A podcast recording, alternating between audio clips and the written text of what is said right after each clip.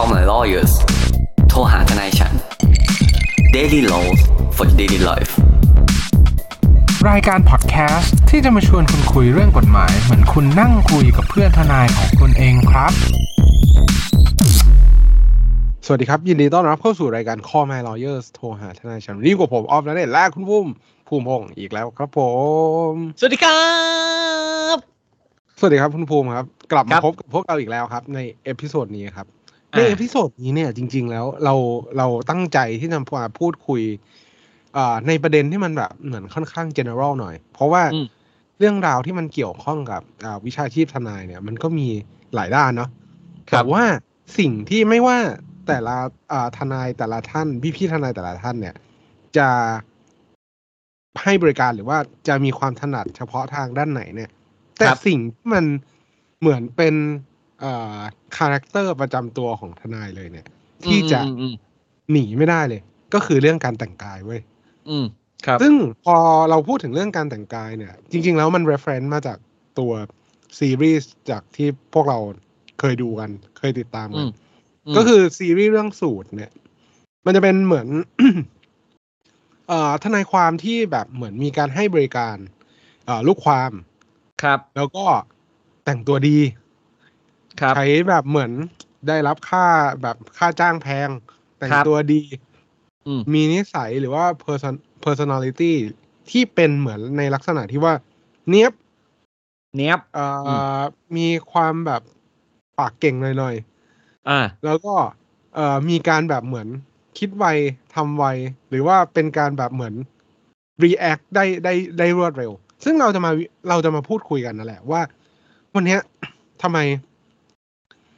มุมมองที่บุคคลทั่วไปเนี่ย เวลาเขานึกถึงคำว่าทนายความหรือว่าผู้ให้บริการวิชาชีพกฎหมายเนี่ยเขาครัจะบต้องมีแบบเหมือนแนวความคิดแบบนั้น แล้วมันจำเป็นหรือเปล่า ที่มันจะต้องมีแนวความคิดแบบนั้น หรือรวมไปถึงอะในกรณีที่ไอ้คำว่าแบบเหมือนการให้บริการทางกฎหมายเนี่ย มันจำเป็นไหมที่จะต้องมีราคาแพงเสมอไป หรือว่า อืมมันเข้าถึงยาก โอ้ยทั้งเนี่ยเขามีทนายที่ดีให้ความแนะนำที่ดี แล้วเลยทำให้เขาเนี่ย มีผลลัพธ์ในการอ่าใช้สิทธิ์รักษาสิทธิ์ของตัวเองตามกฎหมาย ได้ครัดีบมากคนที่ไม่สามารถเข้าถึงบริการอ่าทางกฎหมายพวกเนี้ย เราจะมาพูดคุยกันในแบบใน general แบบนี้แล้วกันสองประเด็นใหญ่ ๆ ประเด็นแรกก็คืออมเรื่องรูปลักษณ์เรื่องมุมมองและทัศครับนคติที่มีต่อทนายความ อะอืมเรามาเริ่มเรื่องนี้โดยโดยโดยที่จริง ๆ แล้วเนี่ย เราอ้างอิงมาจากว่าทำไมอะทำไมเวลาเราไปพูดคุย หรือว่าเรารู้จักทนายความสักคนหนึ่งเนี่ยครับเขาจะต้องแบบเหมือนเป็นคนที่แต่งตัวดี มีอยู่ในลักษณะที่แบบเหมือนเนี้ยบแล้วก็อืมดูให้มันเป็นภูมิฐาน จริง ๆ แล้วเนี่ยครับถ้าเราอ้างอิงตามบรรยาทนายความเนี่ย เออเราก็ต้องบอกว่า ตัวทนายความเองเนี่ย เวลาที่เขาจะไป represent ลูกความในศาลเนี่ยเขาก็มีแหละ เขาก็มียูนิฟอร์มของเขา มีระเบียบออกมา เพื่อกำหนดให้ทนายความเนี่ย จะต้องแต่งตัวให้เป็นไปตามมัญญาทนายความ อืม ครับ ซึ่งประเด็นเนี้ยดี คืออย่างแรกเลย ถ้าคุณถามนะ ถ้าคุณถามก่อนว่า ถ้าสมมติเราถามกันแบบหยาบๆว่าทำไมทนายต้องใส่สูตร อะ อันนี้ผมก็ต้องตอบอย่างแบบกำปั้นทุบดินเลย เพราะว่าตามพรบมัญญาทนายความเนี่ย เขาบอกว่าเราต้องใส่ อืมแค่นั้นเองเขาบอกเลครัยบคือในเวลาเราขึ้นศาลนะครับ เราจะทนายทุกคนน่ะ นักกฎหมายทุกคนเนี่ยที่เป็นทนายอะนะได้รับใบอนุญาตว่าความเนี่ย ก็จะถูกครอบด้วยสิ่งที่เขาเรียกว่ามัญญาตมันไม่ใช่มารยาทนะมัญญาตเออมรรครับมัญญาตอะไรเงี้ย ในการแต่งตัว ก็อืมจะต้องเป็นสูทนะ ใส่เนคไทถ้าผู้ชายนะ ใส่เนคไทนะอ่า ใส่รองเท้าที่หุ้มส้นนะ สีสุภาพ สีดำสีกรมครับสีแต่มันมีคำว่าสีอื่น ๆ ซึ่งอันเนี้ย ก็คุณดูว่ามาสุภาพแล้วกัน เออซึ่งคือเท่าที่ผมใส่อยู่อะ มันก็จะเป็นแบบดำกรมเทา ผมไม่ค่อยหลุดไปจากเนี้ยอืผมไม่เคยไปสีครีม หรือแบบชมพูอะไรเงี้ครัยบผมก็ยังไม่เคยอะเออครับเพราะว่าแต่แต่อันเนี้ยสิ่งหนึ่งที่เราถูกบังคับด้วยของข้อกฎหมายอันเนี้ยก็คือเราก็ต้องทำตามนั้นแหละครับ ซึ่งมันมีเรื่องอัปเดตเมื่อปีที่แล้วผมจะไม่ผิดนะอ่าก็คือครับผู้หญิงเนี่ยเมื่อก่อนครัทบนายความผู้หญิงอะเขาใส่แค่กระโปรงอืมปัจจุบันนะคุณออฟคุณเราก็น่ารู้อยู่แล้วว่าเขาใส่แบบอ่ากางเกงได้แล้ว อืมอืมซึ่งเราก็ดีใจด้วย เพราะครับผมก็เข้าใจว่าใส่กางเกงสำหรับผมอืมนะ ผมไม่เคยใส่กระโปรง แต่ผมคิดว่าใส่กางเกงค่อนข้างจะ คล่องตัวครับ ซึ่งเวลาเรามาปรับถึงตัวผู้หญิงที่ใส่กางเกงเนี่ยเราก็ผ่านแบบเหมือนการประชุมหรือว่าการเข้าแบบเหมือนพบเจอลูกความอะไรแบบนี้มาค่อนข้างเยอะซึ่งเราก็พบเจอผู้หญิงหลาย ๆ คนที่แต่งตัวเรียบร้อยได้บนชุดหรือว่าในลักษณะที่เป็นการสวมกางเกง ดังนั้นแล้วเนี่ยมันไม่ได้มีข้อจำกัดแล้ว มันก็เกิดความเขาเรียกว่าไงเนี่ยเสมอภาคขึ้นมมาว่าต่างฝ่าย ไม่ว่าจะเพศไหนก็ตามเนี่ย เราสามารถแต่งตัวในอย่างอย่างที่เราเป็นได้ อย่างที่อืมเราอยากที่จะเอ่อแต่งตัว หรือว่าอยากที่เราอยากอยากจะใส่นั่นเอง แต่แต่ปัจจุบันนะผมไม่แน่ใจว่ามีการแต่งตัวแบบสมมติคุณเป็น LGBTQ อะผมไม่แน่ใจว่าคุณสามารถแต่งตัวเป็นแบบเอ่อสมมติคุณเป็นเอ่อทราน อ่าเป็นทราน ผมไม่แน่ใจครัว่าบคุณสามารถแต่งผู้หญิงเข้าไปในศาลได้หรือเปล่าในฐานะทนาย อันอันเนี้ยอืมเราก็ไม่แน่ใจว่ากฎหมายเขาตามไปถึงตรงนั้นแล้วหรือยัง ซึ่งถ้าเป็นไปได้ก็ดีครับ ผมว่ามันก็ครับมันก็ดี เออนะครับในตรงนั้นอะอันนี้เราพูดในมุมที่กฎหมายบังคับ แล้วว่าคุณต้องทำคือคุณต้องใส่แน่ๆอันนี้ไม่มีคำถามเป็นบทบังคับ คุณใส่อืมอ่าสูตรแล้วทับด้วยครุยทนาย อันนี้คือกฎหมายกำหนดร้อยเปอร์เซ็นต์ครับนะครับ แต่ถ้ากลับมาถามคำถามคุณออฟเนี่ย นักกฎหมายอะหรือทนายความ พวกเนี้ยไม่ได้แปลว่าเป็นเฉพาะคนที่ไปศาลเท่านั้น ถูกไหมคนที่เป็นนักกฎหมายเนี่ยก็ยังมีคนที่เป็นที่ปรึกษานะครับ หรือเป็นทนายที่ทำงานข้างนอกศาลดูแลครับพวกองค์กร ดูแลพวกคอร์เปอเรทหรือทำอะไรก็ตามเนี่ยครับผม ซึ่งถ้าคุณเคยเข้าไปพบทนายส่วนใหญ่แล้ว เขาก็จะมาในชุดที่ค่อนข้าง formal อืมเป็นทางการครับมากครับๆในในมุมเนี้ย เดี๋ยวเรามาแชร์ความเห็นกับคุณออฟว่า คุณออฟคิดว่าการแต่งตัว formal เนี่ยจำเป็นแค่ไหน หรือการแต่งตัวอืมอย่างแบบเนี้ยบหรืออะไรพวกนี้จะเป็นแค่ไหนอย่างนี้ดีกว่า คือมันพูดยากนะครับว่าเราจะจำกัดอยู่เพียงแค่อาชีพทนายความ เนื่องจากว่าเวลาเราเราพูดถึงการแต่งกายแบบสากลนิยมอะครับเราก็อยากจะบอกว่า เอ้ย การใส่สูทเนี่ย มันไม่ใช่เรื่องแบบ ที่มันจะดูดูทำให้เรารู้สึกว่าแบบ โห เป็นคนที่เวอร์ เป็นคนที่แต่งตัวอืมอืมอืม แบบอ่าแต่งตัวไม่เหมาะสมกับการรัเทศะจครัริงบๆแล้วเราเราอยากจะเราอยากจะไอ้นี่นิดนึงว่า การแต่งตัวให้มันอ่า formal ไว้ก่อนเนี่ยอืมมันเหมือนเป็นสิ่งที่อ่ามันแสดงให้เห็นถึงการที่เราเนี่ย เตรียมตัวที่จะมาประชุม อันนี้คือในความเห็นส่วนตัวของผมนะดังนั้นแล้วเนี่ย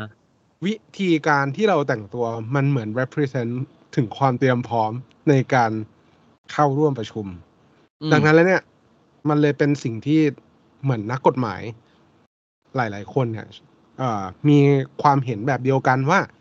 การที่เราเตรียมตัวไปพบลูกความ การเตรียมตัวไปประชุมแบบเนี้ย มันทำให้เราดูเอ่อมีการให้บริการที่เอาใจใส่ มีการวางแผน แล้วก็อืมมีอ่า service ที่มีการให้บริการที่เพียบพร้อมแล้วก็พร้อมที่จะดูแลอ่าอืมปัญหาของตัวลูกความหรือว่าบุคคลที่เราไปเข้าร่วมประชุมด้วย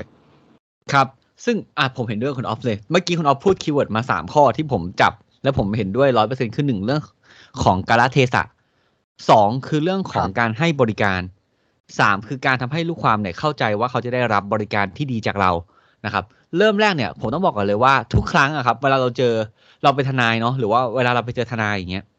เราจะเจอลูกความคือครั้งแรก เราจะไม่รู้จักกันมาก่อน อืมครับถูกไหมเราจะไม่เราจะไม่นับในกรณีที่ว่าโอเค มีเพื่อนรีเฟอร์มา ว่าเฮ้ยคนนี้เก่งหรือคุณเคยเห็นเขาว่าความ หรือคุณเคยเห็นเขาผ่านสื่อหรือผ่านผลงานเก่าๆของเขา แล้วคุณชอบเขา แล้วคุณค่อยแบบมาให้เขา represent คุณ ตรงเนี้ย อ่า มันก็จะเป็นอีกกรณีหนึ่งเอากรณีที่เราไม่เคยพบกันมาก่อนเลยนะครับผม การที่ถามผมเนี่ยว่าการแต่งตัวดีสำคัญแค่ไหน ผมเนี่ยบอก เอางี้ผมแบบมีน้องฝึกงานนะผมบอกทุกคนเลยว่า มึงต้องแต่งตัวดีอะอืมมึงต้องแต่งตัวดีเท่าที่สุดเท่าที่มึงแต่งตัวดีได้เว้ยครับอย่างแรกคือผมอะเรียนรู้เรื่องนี้มา เพราะว่าด้วยการที่เราทำงานเป็นนักกฎหมายอาชีพเป็นที่ปรึกษาเนี่ย ด้วยความที่ตอนนี้เราก็อายุยังไม่เยอะกันใช่ไหมครับ การที่เราครับเป็นคนที่อายุน้อยด้วย แล้วถ้าเรายังไม่แสดงให้เขาเห็นถึงความมีวุฒิภาวะ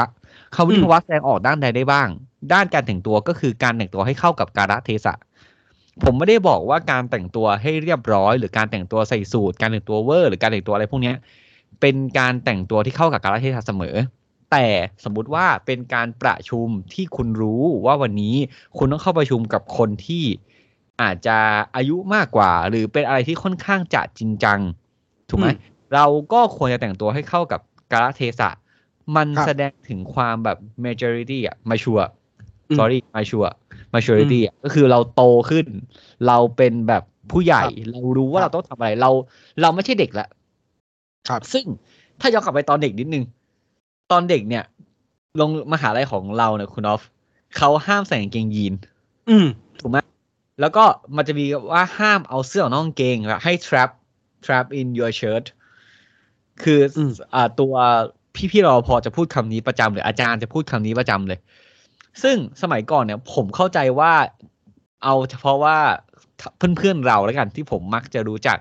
เรวมถึงตัวผมเองด้วยเนี่ย ก็ไม่ค่อยได้ไม่ค่อยได้ทำตามกฎ มักจะเลือกที่จะใส่กางเกงยีแล้วก็ทำตัวผิด ซึ่งอันนั้นอะ มันไม่มีใครว่าอะไรเราไง เพราะเรายังเป็นนักเรียน เรายังเป็นเยาวชน เรายังเป็นคนที่ยังไม่บรรลุนิติภาวะ เรารู้สึกว่าเรายังไม่เป็นไรแต่พอคุณมาถึงโลกความเป็นจริง อะ ผมเชื่อว่าคุณไม่ต้องรอให้ใครบอกเว้ย เพราะว่ามันคือการแสดงถึงความเป็นวุฒิภาวะ อันนี้คือเรื่องแรกเรื่องการเทศะ อย่างครับที่สองคุณในเรื่องของการให้บริการ งานว่าความเนี่ย มันเป็นการให้บริการ เพราะมันเป็นการเราทำอะไรให้สักอย่าง คือเราอาจจะ represent เราจะให้คำปรึกษา เพราะฉะนั้นเนี่ย ผมว่า feeling แม่งสำคัญเว้ยอืมอืมอืมก็จริงคืออันนี้ผมพูดตรงๆเลยว่าครับเรื่องเรื่องตัวดีสำหรับผมอะ ฟิลแม่งดูดี เอาจริงอืมๆเหมือนคุณเข้าไปในร้านแบบร้านกาแฟ โรงแรม แล้วคุณรู้สึกว่า โอ้โหเที่ยร้านแม่งสวยมาก แต่งทุกคนแต่งตัวดีมากเป็นระเบียบอะไรอย่างเงี้ยอืมคุณจะรู้สึกว่าเฮ้ยร้านแม่งดูมีระดับว่ะอืมถ้าได้คุณไม่เคยกินของเขาเลยนะครับเออ คุณไม่เคยพักโรงแรมเขาเลยนะ แต่พอเขาบอกราคาคุณแล้วคุณจะรู้สึกว่าอืมสมเหตุสมผลอืมอย่างเงี้ยถือว่ามันก็อือือืผม เลยว่าการให้บริการอะ first impression หรือการที่คนติดกับภาพลักษณ์อะมันมันก็จำเป็น อันเนี้ยขออีกนิดเดียว คือผมอะเคยฟัง TED Talk มาเว้ยเขาบอกว่าเวลาเราคุยกันเนี่ย เวลาเราสื่อสารกันอะสิ่งที่มีผลต่อคนอื่นมากที่สุดอะไม่ใช่คำพูดเว้ยแต่มันคือ non language communication อะคืออมรูปลักษณ์อะไรเงี้ยมันส่งผลกระทบต่อคนฟังว่าเขาจะเชื่อไม่เชื่อเรา เอออืม ครับ ซึ่งอันนี้ผมผมเสริมคุณภูมินิดนึงว่า พอมาพูดถึงเรื่องการแต่งกายแล้วเนี่ย มันหรือว่าการให้บริการเนี่ยมันไม่ได้จำเป็น หรือว่าไม่ได้จำกัดอยู่เพียงแค่อาชีพทนายความเท่านั้นนะมันยังรวมไปถึงการให้บริการอื่น ๆ ที่ครับอ่าเหมือนว่าเราพยายามที่จะให้เขารับบริการบางอย่าง ซื้อสินค้าบางอย่าง หมอพยาบาลนี่หมอหรืออะไรก็แล้วแต่ เหมือนคุณไปในโชว์รูมรถ ครับคุณอยากจะซื้อรถ เขาก็จะต้องแต่งตัวดี เขาก็ต้องมา please คุณให้แบบ เหมือนว่า เออ เขาอยากจะขาย เขาอยากที่จะทำอย่างนู้นอย่างนี้ การให้ครับบริการเหมือนกัน ไม่ว่าคุณจะไปอ่าติดต่อการให้บริการทางการเงิน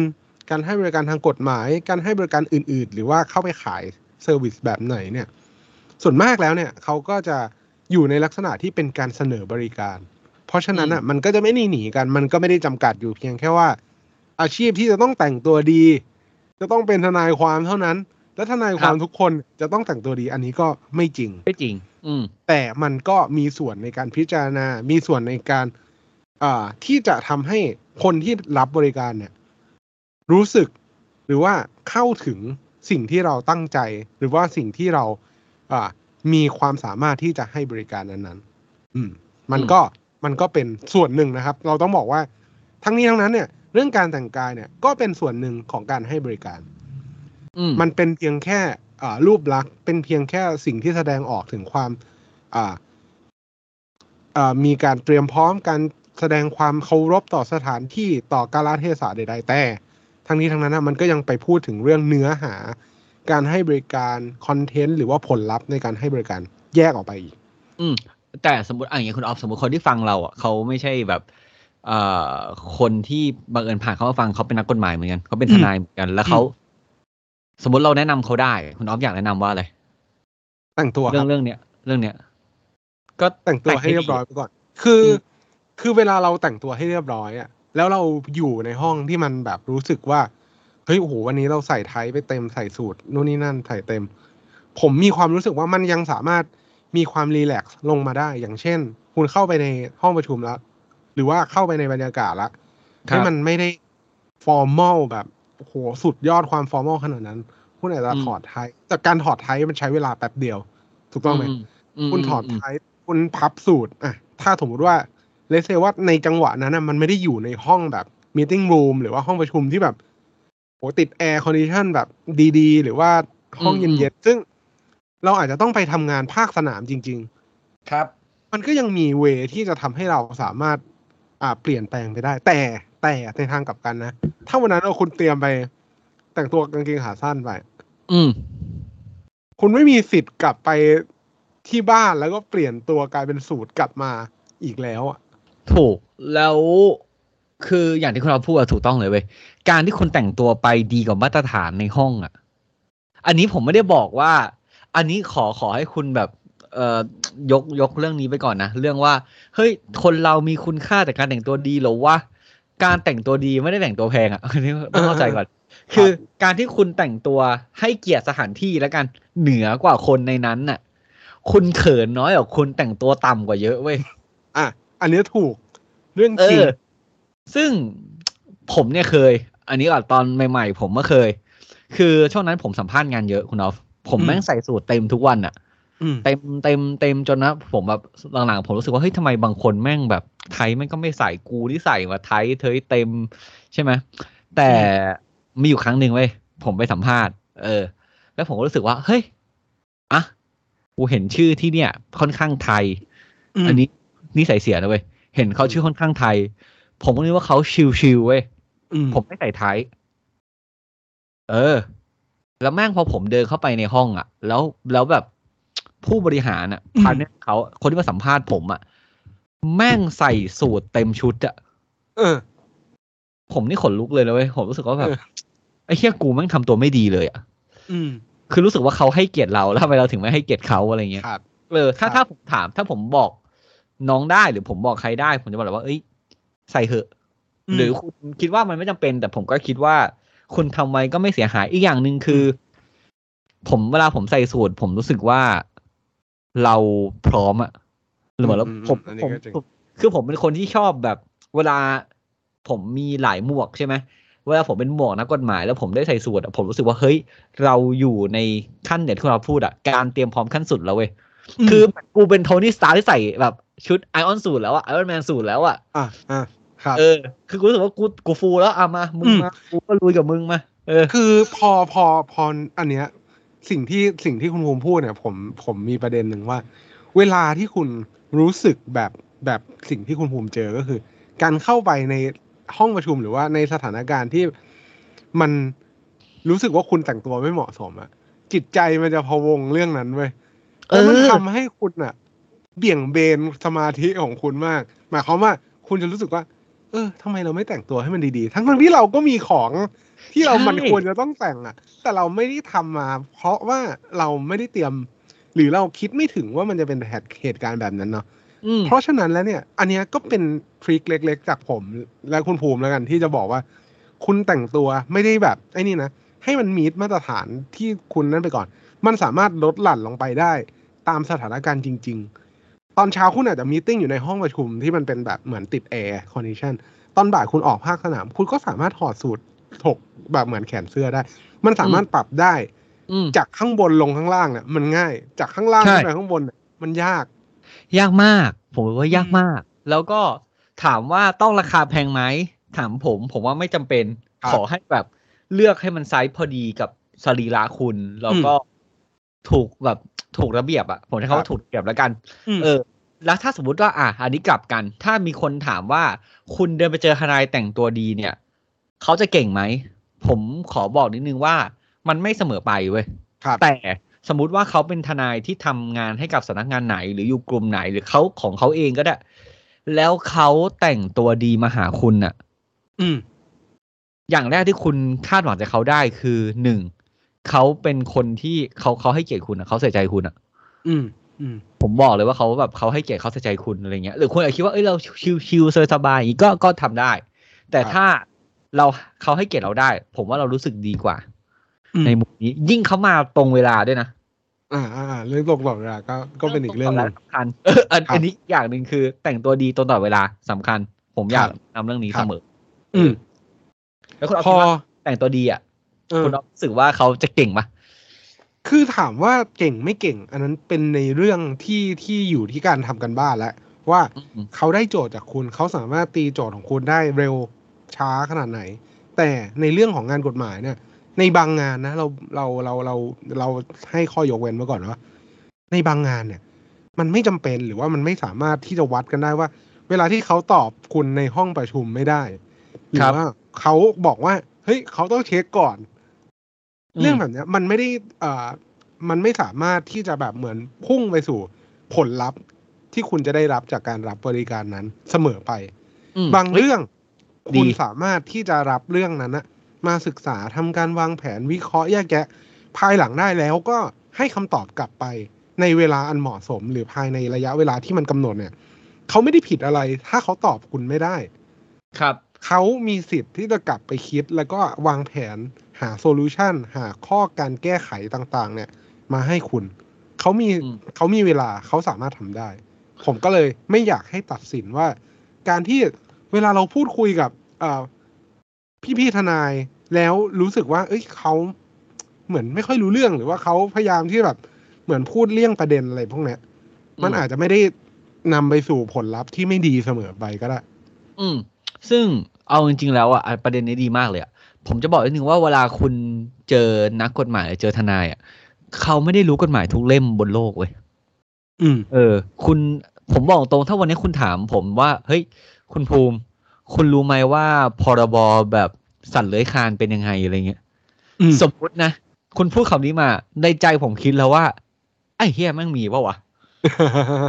ถูกป่ะซึ่งอืมมันอาจจะมีหรือไม่มีก็ได้ มันจะมีกฎหมายในโลกที่ผมไม่รู้จักก็ได้ คือผมไม่ได้กฎหมายอะ ผมไม่ได้รู้กฎหมายทุกข้อ ครับ อะไรที่ผมถนัดผมรู้ อะไรที่ผมไม่ถนัด ผมรู้วิธีการเรียนรู้ อืมคือเวลาเราเรียนกฎหมายนะเราเรียนวิธีการเรียนรู้กฎหมาย ไม่มีอืมใครสามารถจำได้ร้อยเปอร์เซ็นครับครับ แต่เราสามารถเรียนรู้ได้ แล้วก็อย่างที่ผมบอกอะถ้าทุกคนเรียนรู้ได้ ทุกคนรู้วิธีการศึกษา แล้วเขาแสดงให้คุณเห็นถึงความใส่ใจไอ้การตัวที่ผอืมมพูดเนี่ยก็คือความใส่ใจเขาครับกลับไปทำการบ้านให้คุณ อันเนี้ยอืม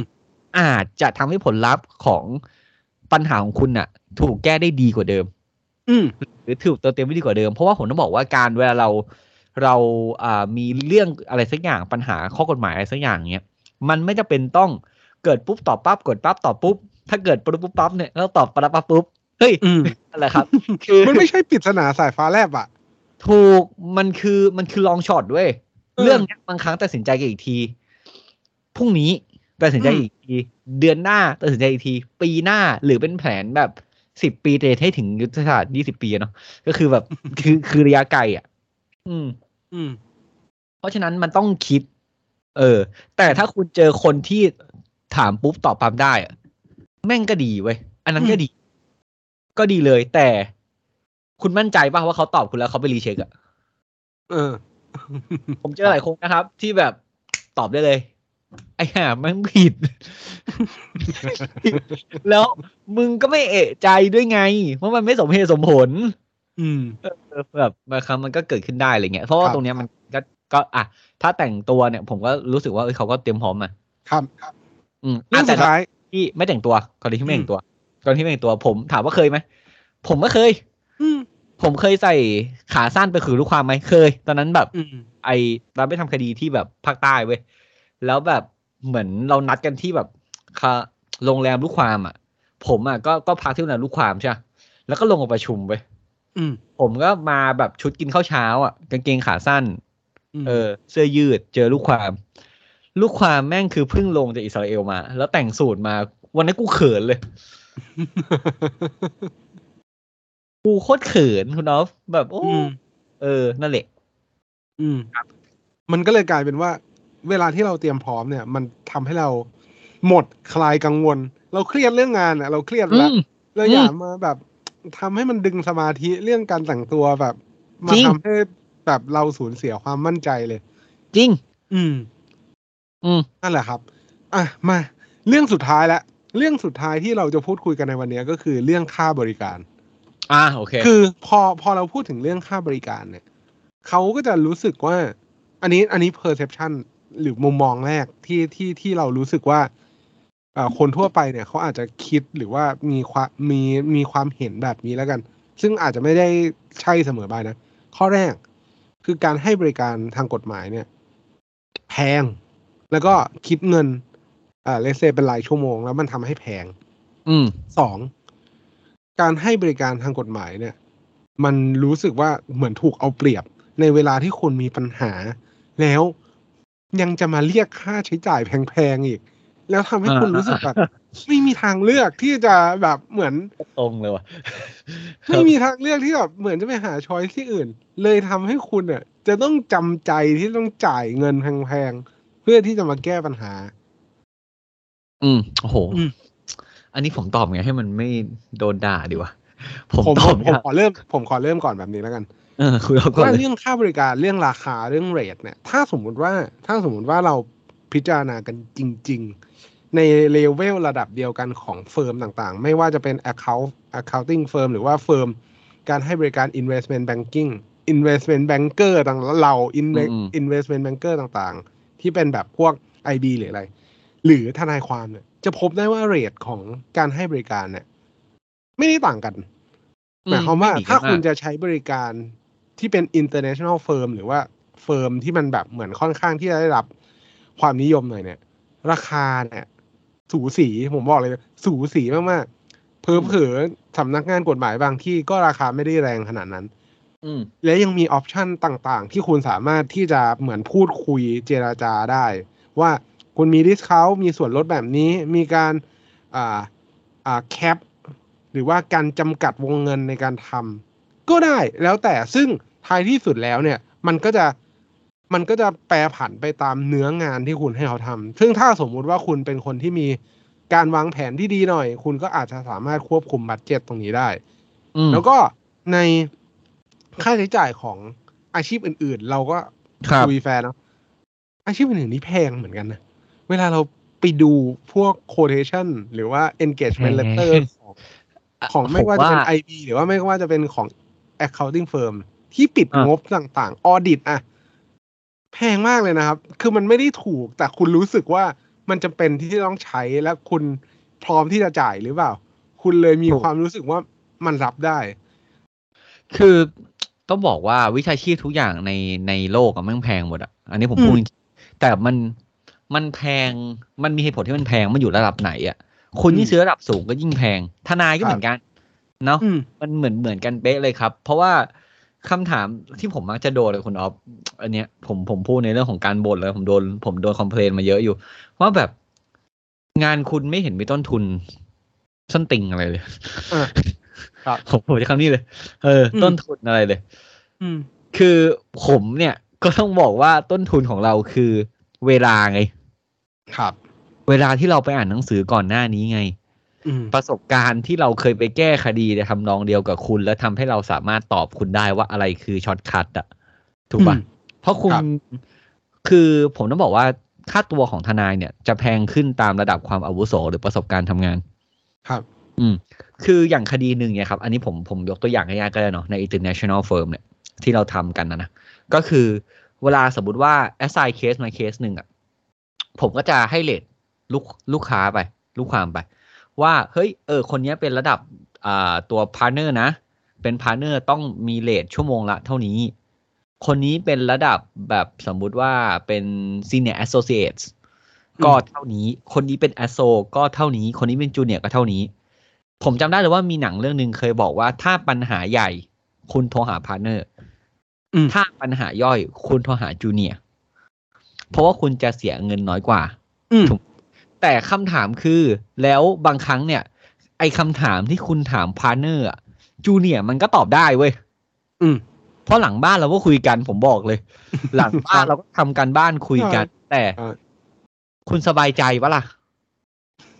เพราะงานกฎหมายคืองานขายความสบายใจเนาะขายความน่าเชื่อถือไปแก้กังปัญหาเหมือนใครเป็นภาราใครกังวล ให้คนอย่างเงี้ยเออเพราะฉะนั้นเนี่ย มันก็จะแพงประมาณนี้แหละครับอืมครับ แล้ว ถ้าถ้าจะถามว่า เฮ้ย กูไม่ต้องจ่ายมึงก็ได้อะสมมติผมไม่ต้องจ่ายค่าทนายคุณก็ได้ อย่างเงี้ยอืมก็ไม่เป็นไร คือคุณสาคุณในฐานะเอ่อลูกความอะ คุณสามารถเลือกทนายคนไหนก็ได้ แล้วผมอยากให้คุณเลือกด้วยครับเพราะว่าคือเงินคุณน่ะ คุณกำเงินคุณหาเงินมาก็เหนื่อย แล้วคุณก็มีปัญหาแล้วคุณถึงมาหาทนายอะ ถ้าคุณไม่ไว้ใจเขาอะ คุณก็จะเสียเงินฟรีไว้ย ครับอืมแล้วคุณจะเกิดความแบบเหมือนเคลือบแคลงใจด้วย ในการใช้ครับบริการถูกว่า พอเวลาที่เรารู้สึกไม่พอใจในการให้บริการอะเราก็จะเริ่มแบบเหมือน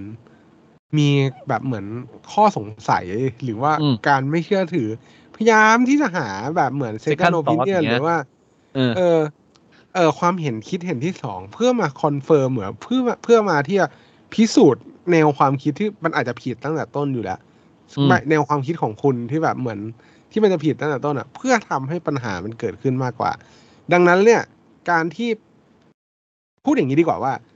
ในราคาของทนายความมีแบ่งเป็นระดับ อันนี้จริงไหมจริง มีกลุ่ม target ที่เขาใช้บริการในแต่ละกลุ่มไหมมีดังนั้นครับแล้วเนี่ย คุณอยู่ในกลุ่มไหน คุณเลือกใช้ทนายความให้ถูก tier ถูกกลุ่มที่คุณเนี่ย มีความสามารถที่จะจ่ายสบายใจที่จะจ่าย และมั่นใจได้ว่า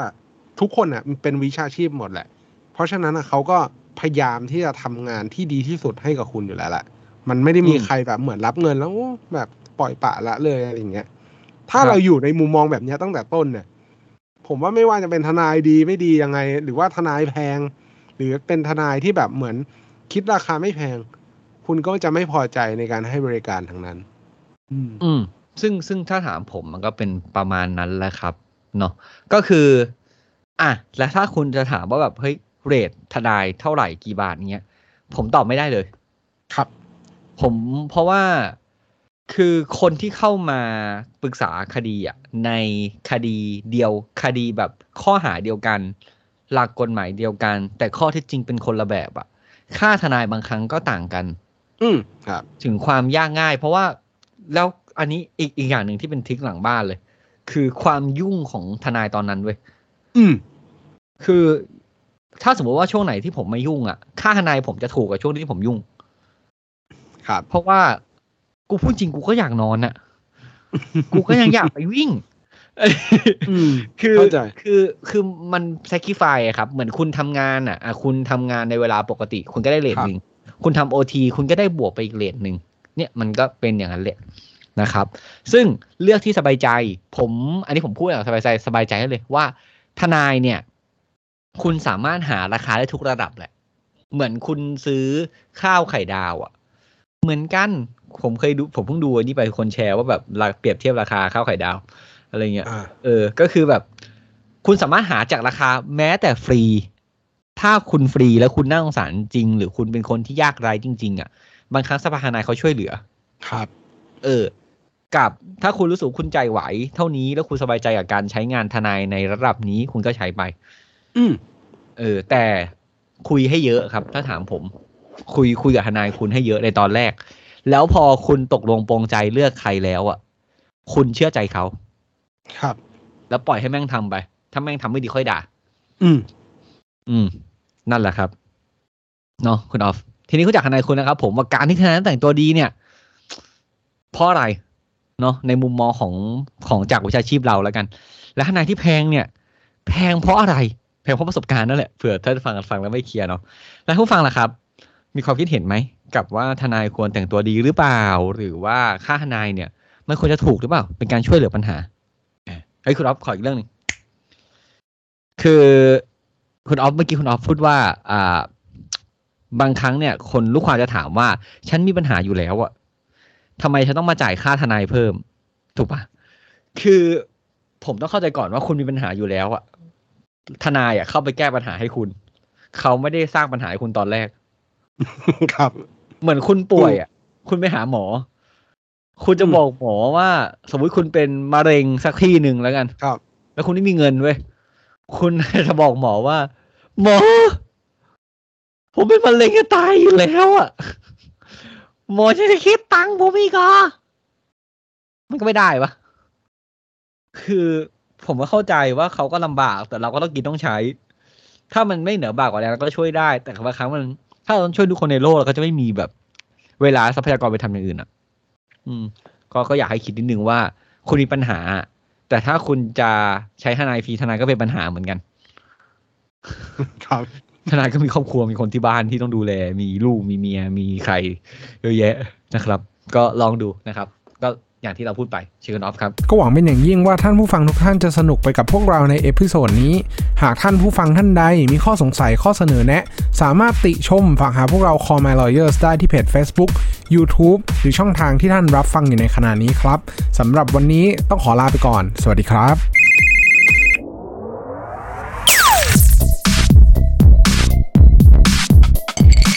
Daily laws for daily life.